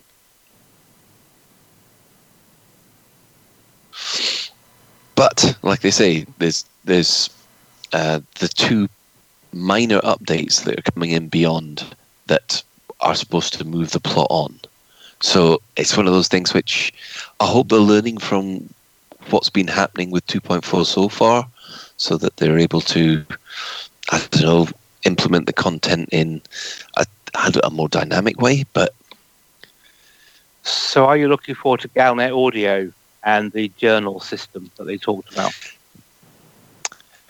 I'm I'm not sure just yet because until I see what it's capable of doing, I'm I'm pretty ambivalent about it. I mean, I know it's got potential, but then there's been quite a few things that uh, they've said they've been they've got potential, and uh, it hasn't happened yet. Well, I, I just hope it's not another Witherspoon type thing. No, there can never be another Witherspoon. It's not going to be nothing against Witherspoon, but he is um, he has already got his place in the elite universe. Uh, well, at least with us. No, you're right. I mean, it's one of those things where it's not going to be a gest, sort of uh, gestation, a digestion of the news with a slant put on it that Pete does so well. Um, it is going to be just a, a mechanic for delivery, which is not going to be as interesting. I mean, again, it's easy to hark back to the DDF because these were the bits that made me excited about the game, which never ever came to fruition. But it didn't ruin the game. It just it would have been epic. You know, we were meant to be able to select the news channels and networks that we were interested in, select them and subscribe to them, and have that delivered to us as a kind of custom uh, built news channel and uh, you know if it was still if it was implemented in such a way that you can do that so that it does it because is anyone using EDDI? Any of you guys uh, using yeah, it? Yeah, I use EDDI. Okay, how quickly did you turn off uh, reading the news to you? Um, about the, the second or third launch of Elite. exactly. I anticipate if they don't change it up a little bit and allow you to pick and choose what you're interested in prior to coming into the game, that the majority of us will have it disabled by three or four boots into Elite Layer. I mean, I had my um, Alexa set up to go uh, Alexa flash briefing, and that would then do the Galnet audio. It would then read Galnet from Alexa. Mm so I just wonder how different is it going to be from that? Well, it's just going to be. I suspect if if you go by the way that Frontier tend to do things, this is a, a, a distribution issue. So it's a case of it's going to read Galnet to you uh, when you select whatever the option is. I don't think it'll be automated. If it's automated, it'll be off even quicker than a couple of inches. Um, so you know, having your VoiceAttack um, implemented to, to trigger the key, which is, can you read me the news, today's news? Um, because other than that, it's going to be awkward as to say you don't, you know, we don't want to hear the power play news. Do we want to when we fly into a system and get the in-system news, the gazettes? Because it's kind of there, but if you've look, been to enough stations and you've read those local briefings, there's nothing about cats being lost in the station. There's there's no kind of local content based on that kind of stuff. It's it's faction updates. It's the top criminal and it's that kind of stuff. And you think it doesn't add life to that system. It would be nice to see more life type things like that. Yes. Because like you know, you got to tie in. Actually, if there's an election running and there's missions to assassinate people, it'd be nice to have fiction about you know the policies that that politician's bringing in, so that you can decide whether or not actually you know what I don't agree with that. I'm gonna. I'm so not that. So you can assassinate the politician yourself. exactly. so are you imagine how different the gameplay would be if that happened? are you thinking they're going to procedurally generate news articles then, because it's an awful lot of content. No, they won't. Write. They won't. But it, it, and the, the problem we have is we'd be in the same situation. There's absolutely no point putting that effort in because no matter how diverse you make it, there's too many stations and you're going to get repeating stories, and that just kills it. You just can't do it. It mm. just you know it just doesn't work. You know, you've got all these wedding barges out there, so you know why don't we have uh, the the story of who's getting married in the station so that we know who we're killing, um, that kind of stuff. But uh, I just I did I think the the return on these things is going to be so poor that all you're going to do is basically farm salt. You know, you're just going to get people moaning about it. So there's just no point in putting that kind of stuff in. As much as it would be awesome, it could never be done correctly um, on the scale that the Elite Universe is. It's a victim of its size, definitely. And I think Galnet audio being read out to you will be a feature that's handy on the days when you can be arsed. And if you're like me, that's not very often. Mm. I listen to Galnet I mean, News by Peter Witherspoon because it gives me a giggle and it's slightly easier and I get the gist of what's going on and that's all I care about. Mm. I mean, it, yeah, it, yeah. I mean, I mean as far who as... else who reads Galnet other than what Witherspoon reads out anyway? Oh no, I, I don't pay attention to it. I do, and in fact, I've, I've, looked through the Galnet and I've looked through the local news and some stations, and there is a little bit of life flavour in there, not just um, little bits of of how the factions are doing. There's a little bit about this when what's happening on the station when the station's gone into a certain mode, or you know, the system is in retreat or the system is in boom. There's yeah. little things like that. I, I, I mean, admittedly, I loved the spot um, the cat going missing is not missing. yeah, I love the the election stuff as well. When it talks about the election, the local faction news is definitely good, but it's not going to vary enough station to station to be a unique thing. If you wanted to pick sort of main stations and stuff like your headquarters and have more content specifically manually inserted for them, that'd be the only way you could do it on a scale that it didn't become repetitive. Uh, and the repetition is what's going to make it just you know dirge. So I mean that's I mean the, the, the local news stuff is quite is quite okay. I wouldn't say it's great, but it's it's a little bit if you you know want to read it. But the problem is, we don't know what Galnet Audio is going to do. Will it put on accents? You've got to ask Frontier to hire a bunch of reporters. Um, when I one of the things I remember about Frontier um, Elite Two First Encounters is that if you did a mission or certain missions, it would come up with a news article reporting of your actions in game. So you'd read a news article and you thought, oh, that was me. So that sort of personalization could be done in system, um, and it would lend itself to uh, making it more interesting because you're reading about stuff that you did. You know, like um, Commander Psycho Cow ran his Type 10 into the station seven times today, and the damage is worth 10 million credits or something. You know, you could have that kind of your actions are reported. Your, yeah, you. Isn't that supposed to come under your own personal narrative, which is something that they're they're working on? I don't know. I'd like that, things like that to also come under the Galnet as well, because it is like something like that would be definitely an event in the system that's Cal's just put his lights on and blinded me the best. Well, steward. what I don't want the uh, commander log to be is to basically be a elite version of achievements in game. Yeah. You've been the Sagittarius A, King Trophy. You know, you've been to whatever, King Trophy. I don't want it to be a trophy collection. I want it to be more meaningful than that. The word you're looking for is achievements. no. There, Bing, you've crashed your Type 10. Version, so I would go for the full collection of ships crashed into stations. As to why there's no achievements on Steam yet, I'm still confused because there are on PS4 and Xbox One, but I'm not an achievement hunter, so I don't give a damn. Mm.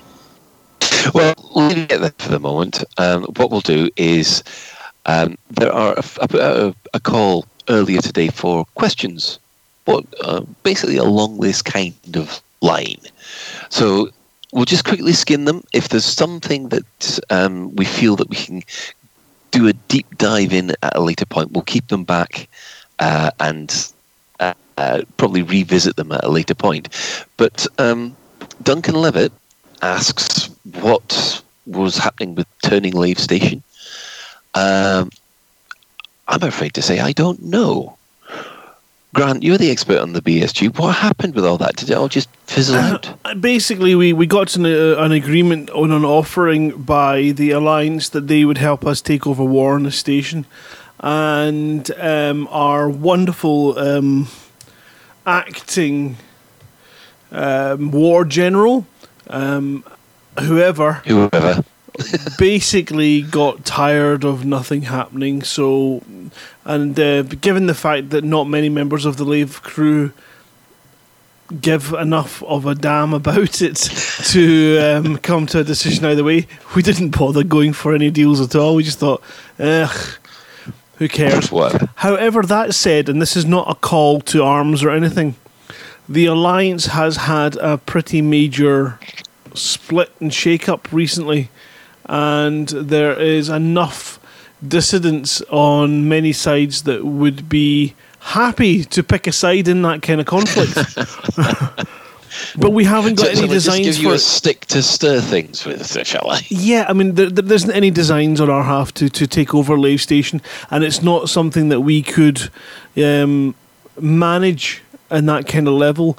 So uh, it, isn't something that we would push people to do at all. It's not one of those things. It's it's not that important. So uh, we rely on you guys who you know associate yourselves with Lave Radio to, to make the decisions on what you'd like to see happen, and you guys can do what you like. You know, it's it's fine with whoever taking charge. We thought we'd give them a bit of support throughout, and it definitely, excuse me, opened us up to some interesting discussions um, regarding discussions. the background simulations and stuff. No, it was awesome, and again done in a very kind of upbeat way. So I love the background simulator. It's one of the best things in this game. It's amazing. Even so much so that if you are out at Smeaton at the moment, uh, probably due to the actions of Fozza last night, the system seems to have broken out into a war, and the number of missions available to Smeaton have dropped dramatically. So be warned. Blame did he hit tech. Smeaton hard then? Did he? No, I said that him or me, one of the two of us. Well, well, Stu Barbs asked a couple of questions. Um, have the Thargoids kidnapped Fozza? Are they program? And is it likely we'll find him in the middle of America with no memory of events and a sore bum? we think, uh, well, we'll we'll have to wait for Fozza to get back to us on that. But I think I've just had an idea for a sketch. We haven't done a second second text sketch in quite a while, so it sounds like a Dockers thing, doesn't it? It could be, um, but Fozza was meant to be joining us tonight, and then this morning work changed things on him. So he is desperate to get back onto Lave Radio. He he loves it dearly, and um, so it was almost Fozza was almost with us tonight, and we hope that he can definitely get back in this cockpit and keep us on the straight and narrow. Mm. Um, Stu Bobs also suggests, can you fire collection limpets into a burning station as some kind of fishing game? that sounds like a fun idea. But no, I think they burn up inside the station. I, I like the second part of his question. I like the fishing idea, yes. Which says, for that matter, can you enlighten your fighter bay with a slot and fire NPCs in there, I think that is an excellent idea. Yes. Using fighters to pick up David cargo. Gilbert. and. I like that. That's not- Using fighters like SRVs to pick up cargo. I like the idea of that. Yeah. Park the beluga outside and then fly in and out of the dock with the uh, fighter. Nearly said sidewinder. Um, Ian Norton puts it forward. Uh, would you like to see special ship submissions, e.g., take this Federal Security Service Viper and murder some Imperial diplomat? That I would like go well with hot. That's that. I, think I like that a great idea. Put my ship away for a few days and go and take some like. In Euro truck sim, they're called quick jobs. They assign you a truck as well as a trailer, so a vehicle to do the job with. I think yeah, now and again, that would be a nice thing That- to do. Just like put my ships away and see what other also- people fly for a while. Yeah. So effectively, it would also bypass the hot ships thing. Kinda, yeah. Mm. So, like, at, for example, at LaveCon, I really did enjoy like just leaving my console open and saying to other people, you know, have a play, see what you think, and then like going across to the other machines and like, friend of mine, Connor, was there as well, and he um he had his machine set up with his ship, and I had to play around in his. What was he flying at the time? I think it was a cutter. Mm. I must admit that was an experience. So And yeah, I would when have done a came job in it. I would have done in the missions in it. No, no, no, no. I, I still have my ships. I didn't. Somehow I managed to survive all of LaveCon without buying a single rebuy through other people flying my ships. Well, that was quite lucky for you. That was lucky, but Okay. that Um. I mean, Ash Fuller has asked, how do you think Frontier can improve the immersive experience? Personally, I think that's such a big question. We could save that one for probably a whole show topic, isn't it? that could be a whole show on its own. The, the, the, the glib answer is buy a bigger bucket. yeah. Um, I mean, Stu's also s- put forward one which is, I think, quite close to people's hearts at the moment. And again, I think it's one thing that we'll have to um, we'll have to, to come back to. I mean, the question is, um, do you ever feel enthusiastic uh, enthusiastic about playing Elite Dangerous, but then once you get into it, you can't think of anything to do? All the It says time. it happens to him. Yes, I can Yeah. relate to that. I did that um, last night. I was thinking about things to do, and I was actually asking in Discord, you know, what are the hot things to do at the minute? And I decided to get in one of my ships, and I was going to go fly to the burning stations and do some more of the rescue missions. And I just ended up closing the game and going to bed. For me, it's what I tend to do is set myself a. If I feel like that, I feel as I ought to be playing or I want to play but don't know what to do, I usually just set myself a small goal, even if Mhm. it's something simple about. Oh, I know I haven't been to X system for ages, and you'll just go there or I'm running low on this engineering material. I'll just go and get a few bits of arsenic or something. Set yourself a small goal so that even if you're only on for 10 or 15 minutes, you go away from the game feeling as though you've achieved something. It's, Yes. It's one of those things, though. Is like Well, when you th- go. I was you- planning on doing that. I actually got. I went to Ley, got into one of my ships for doing the passenger runs, and I thought, you know what? I actually can't be bothered. I, Yes, still for some reason, you over the last shoot- couple of days, have um, I've lost enthusiasm for the game. So I don't know. I should be back soon, but We're I'm still just waiting for giving you other to games take at the on the minute. Lave Radio Sidewinder in the Sidewinder. but you see, I, I was think wondering how many people have forgotten about that. I think if you if you go to the kitchen to, to make your dinner, you think, what do I fancy? Uh, no, not really. There might be tons of food in, but it's just a case that it doesn't tickle your fancy. So sometimes um, I like exploring uh, on a Sunday afternoon. I like trade running back and forth, doing nothing in particular.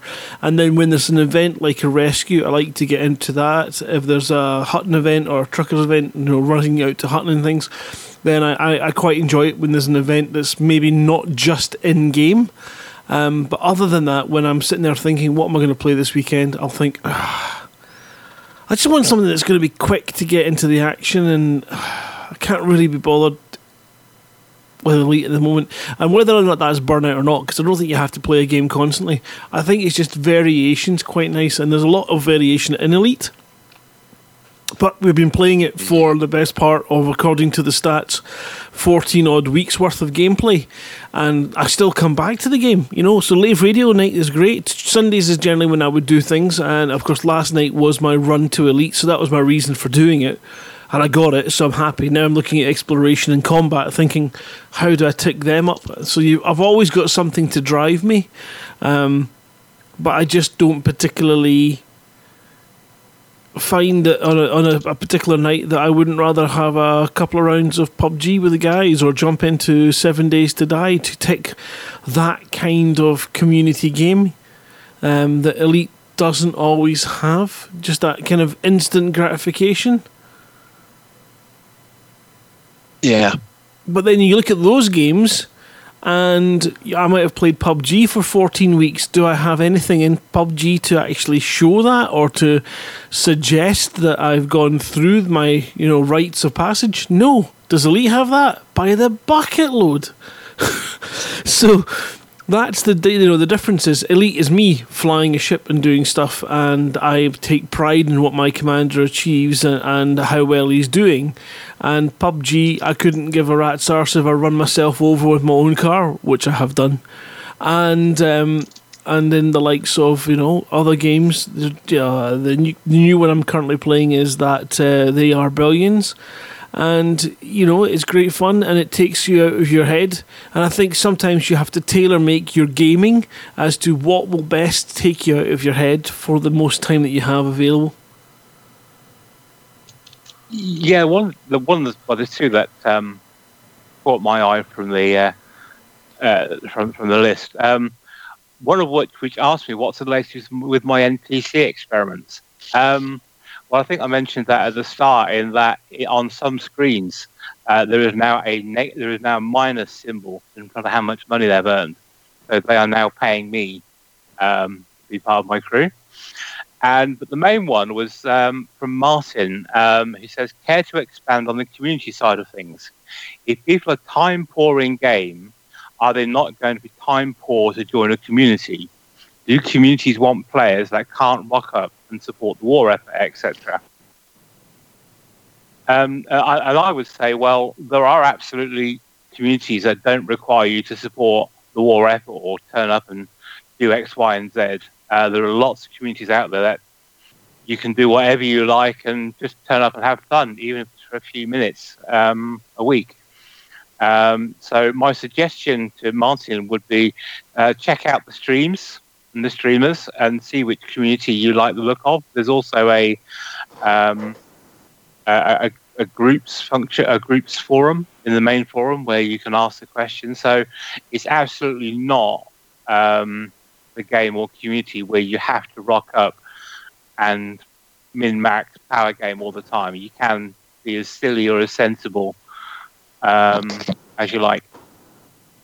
Although there will be these Uh, excuse the pun, elite groups, which they will they will put in the minimum requirements where you say, no, you've got to have a, a hyper engineered anaconda in order to join us.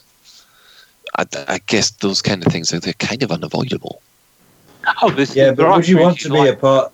You got to ask yourself the question of would you want to be a part of a group that's like that? And, and that is a good. Well, yeah, and, and, if you do want to be part of that, then there are groups available. If you don't, there are also groups available. So. I think you know. Sorry, Grant. Well, no, no. It's, uh, as as a member, as one of the members of the, the Hutton Truckers, we pride ourselves as a group as as not forcing people to do things, but giving people a list of things that we you know that would help us, and then relying on them and enough of them to do so. But if they don't, then we don't you know we don't make the progress that we'd like. And that's just tough tits, frankly. And if people do, you know, so we then also like to put on the events that uh, we have events pretty much all the time now. We've got um, the monthly mug meet where everyone flies to Hutton to meet up to get some mugs and gin, and then heads off and sells them at profit wherever they are, and they wing up and help load each other. Uh, we do that on Xbox, PS4, and PC and we're going to try and get the radio station involved in that so that we can give shout outs across platforms as well for people which is again what you want is is it's a sense of being part of something that's not just you in the game on your own. And i think of you know when i joined the likes of eve and i was a single pilot with no access to multiplayer no friends playing the game and i just basically sat in a station reading books for four weeks and five weeks, and I kept renewing my license. And then I thought, you know what? Nah, stuff it. I don't care about it even anymore. Just there was no there was no joy, and I tried joining one of the corporations, and I just didn't feel that there was any belonging. And I know it's difficult because if you're not on the likes of Facebook, then it's very difficult to get hooked into the groups um, because that's where the easiest way is to have it. Otherwise, it's another forum. and That's just another website you've got to click on to go to. Again, we like to create as much content as we can around the game to help people get immersed into and, and our that world. is the key, isn't it? And that is the key. You want to create an environment where people do things because they want to do things, not because they feel obliged to. Right. Well, okay, we'll we'll leave that discussion aside. I think for a further point, because again, that's that's only the things you can go into a deep dive on. Uh, but what we'll do is we'll quickly go over the um, the things that the community have been up to in the last uh, three four weeks. Uh, and the first thing to to announce would be the Enigma um, expedition. Now, um, I don't know. Has anybody else heard about this one? I have heard about Is this it. the one that they're taking just um, belugas and orcas? Or am I? Uh, yeah, and this is really to help a commander, Dove Enigma 13. Um, this particular commander, Brandon Keith from Tuscan, Arizona, has been battling tumors for three years now, and unfortunately, um, the prognosis is not looking good. So one of the things that he's he's wanting to do for his uh, 40th birthday is that he wants to do a massive expedition to Colonia from the lighthouse. Uh, we've got quite a frontier backing this one. Uh, the sovereignty is backing this one. It is it's going across the entire uh, community uh, so far, and um, that will be leaving the lighthouse um, sorry, the Windows decided to just jump in at me just right then uh, on January the 12th uh, at 7 GMT. Uh, so, Jackson's Lighthouse, which is the only neutron star in the bubble. So yeah, get involved in that if you want to help make and mark uh, this commander's. Well, yeah, basically it's is going to be what he's hoping to to to make it to that final sort of journey destination where he can kind of be. I, I think you know one of the things that we all fear of in our our end is being forgotten, and this is our way of showing a bit of support to Commander, and um, just saying, look, you know this this event will be remembered. You'll always be remembered in this game, and I think you know it's a very poignant thing. So yeah, three days time. Indeed, yeah. Get involved if you want. It's just a case of flying out to Colonia, and um, yeah, get you get yourselves uh, involved if you want to. There's the information in the forums. Does it have a link for anyone to get in touch with if you're going to We sign do. up? Yes, we've, we've got the link in the show notes where we put that up. Uh, I mean, moving on, we've got uh, Commander Arathan, him of um, Blue uh, Blueprints fame, has gone and done a comparison of the Type 10. Uh, that's appeared on the forums as well. Uh, have you seen the amount of detail he puts into these? They're phenomenal. Oh, it's excellent, isn't it? I'm surprised the cow hasn't printed it out and put it on his wall, actually. Wouldn't surprise me. Um,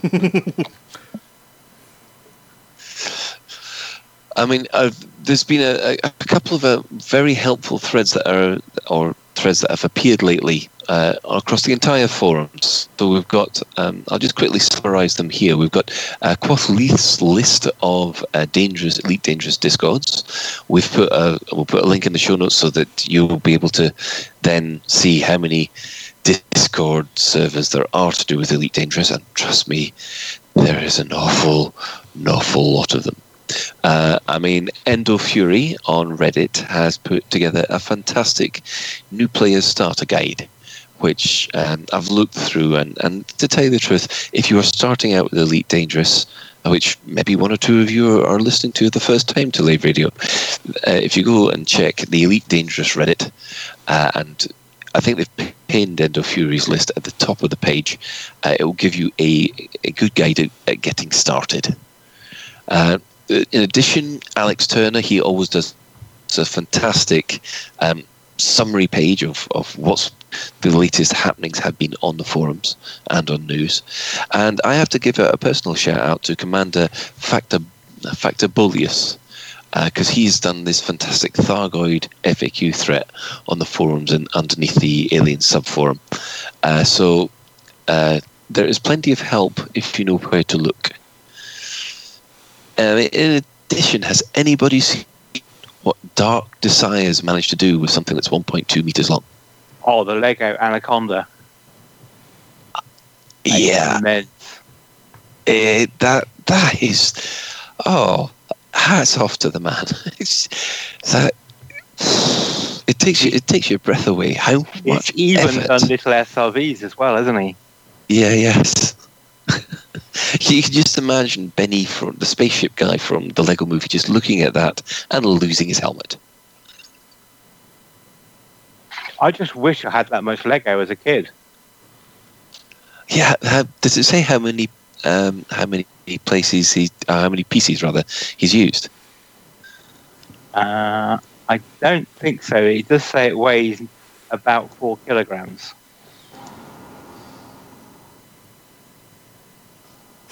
uh, but he didn't say how many cargo bays he had in it to weigh four kilograms. Jesus, fourteen! Bloody hell, that's an awful lot. Taking right up three there months with to the make, which is pretty impressive. Yeah, but then again, he's actually building something creative. He's not using any kit, is he? He's not using any instructions. He so is he, a master he is genuinely builder. a master builder. um, and then finally, well, uh, the SDC have raised their, their heads again about this tracking combat loggers issue. Now, oh, I think we've been over this again and again and again, but um, Frontier have responded twice to this thread already basically saying that it is a situation that they are monitoring and they are doing stuff about it.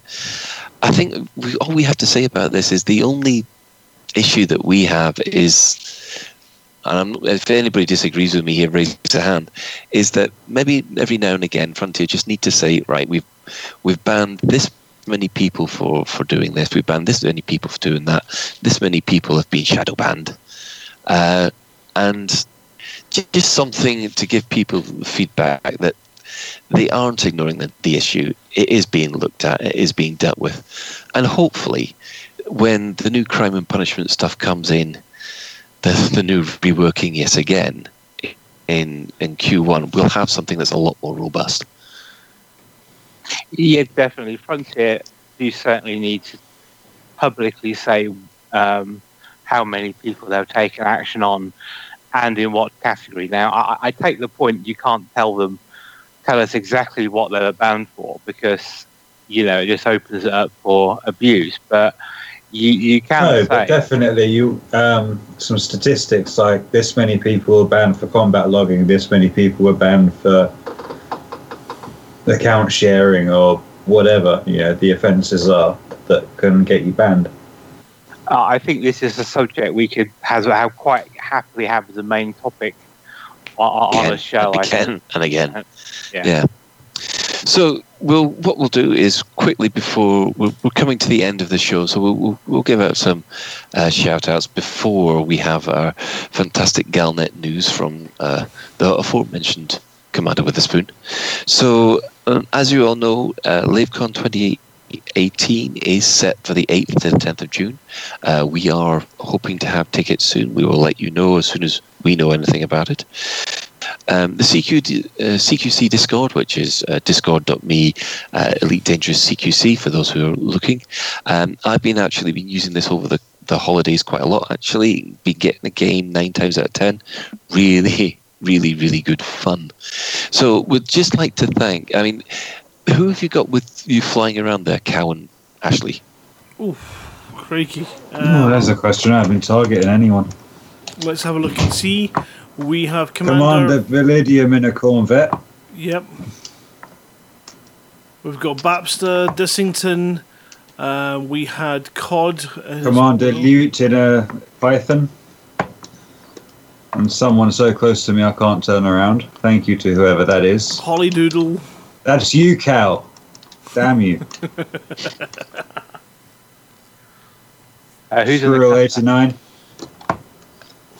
and it's type 7. Yeah, Commander Loot. We have Commander Squirrel, 89. You just did that one. Commander Holy Doodle in an Asp Explorer. Cod Lips. Yeah, that's us. I think that's everyone. We just want Commander Cuddly Toy now to finish it off.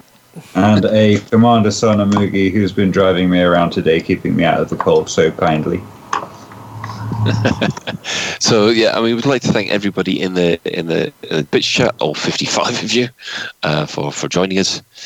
Uh, and I'd say, just quickly, has anybody got any any other business?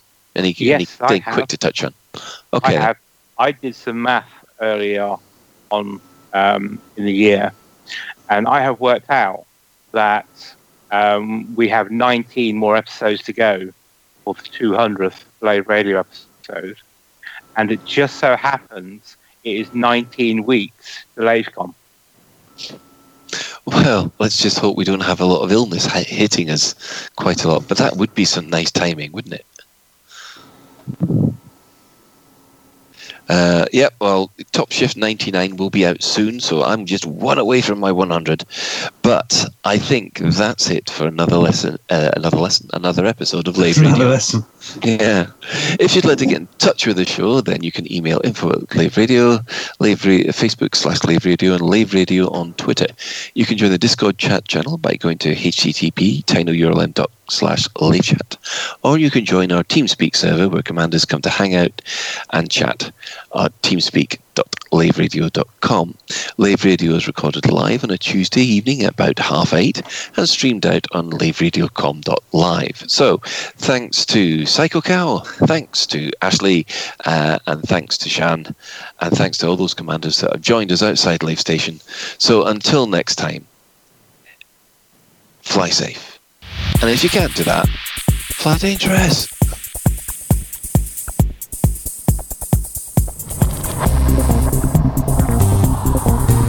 Is your life like this? Sounds like someone having an orange inserted. uh. You need a safe word. Space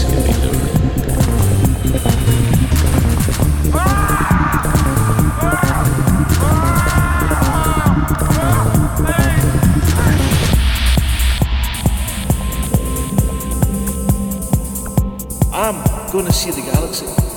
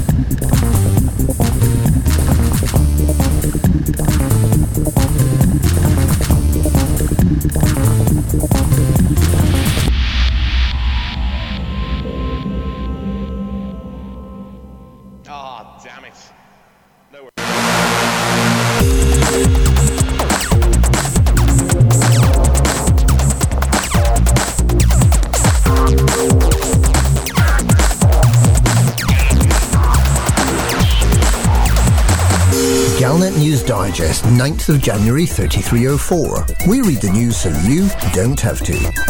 In this week's news, the Dove Enigma. Thargoids 9, Aegis nil. More evidence of Thargoid drink drive danger. The Dove Enigma.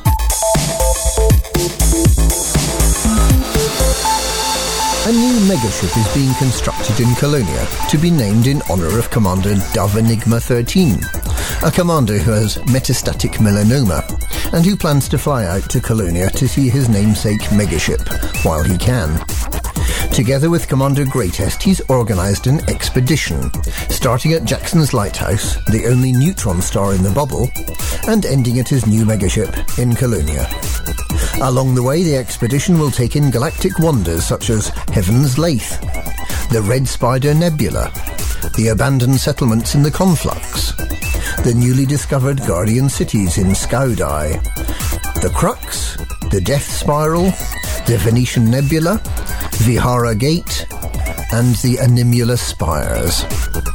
More than 150 commanders have already joined the expedition, which will be gently paced to suit Commander Dove Enigma 13, and which seeks to raise credits to help citizens affected by cancer. Commanders who wish to join are encouraged to visit edsm.net and look for Enigma Expedition under the Expeditions tab. Commanders can sign up there and follow the link to the forum post. Commanders, may your journey be safe and prosperous, and see you in the bar on the Dove Enigma megaship. Thargoids 9, Aegis nil.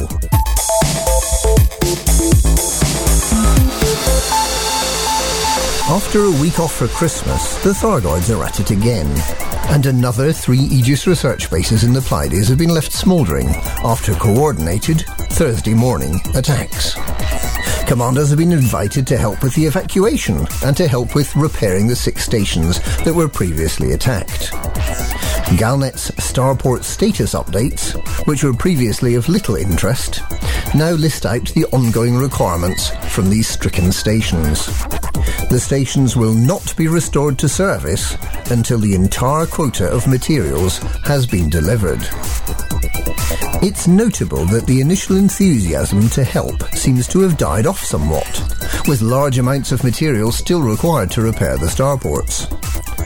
It appears that the Thargoids have been attacking the scientific establishments, but have not been seeking to cause any unnecessary deaths, leading to a theory that they're trying to encourage Aegis to back off and leave the Pleiades to the Thargoids.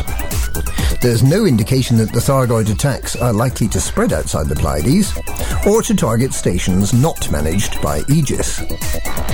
However, there's another theory about the burning Aegis laboratories. Large numbers of potty professors with highly flammable lab coats, let loose with far too many Bunsen burners, sounds like a recipe for inevitable conflagration. Perhaps Aegis is inventing the Thargoid attacks to cover up the ineptitude of its own barmy boffins. More evidence of Thargoid drink drive danger.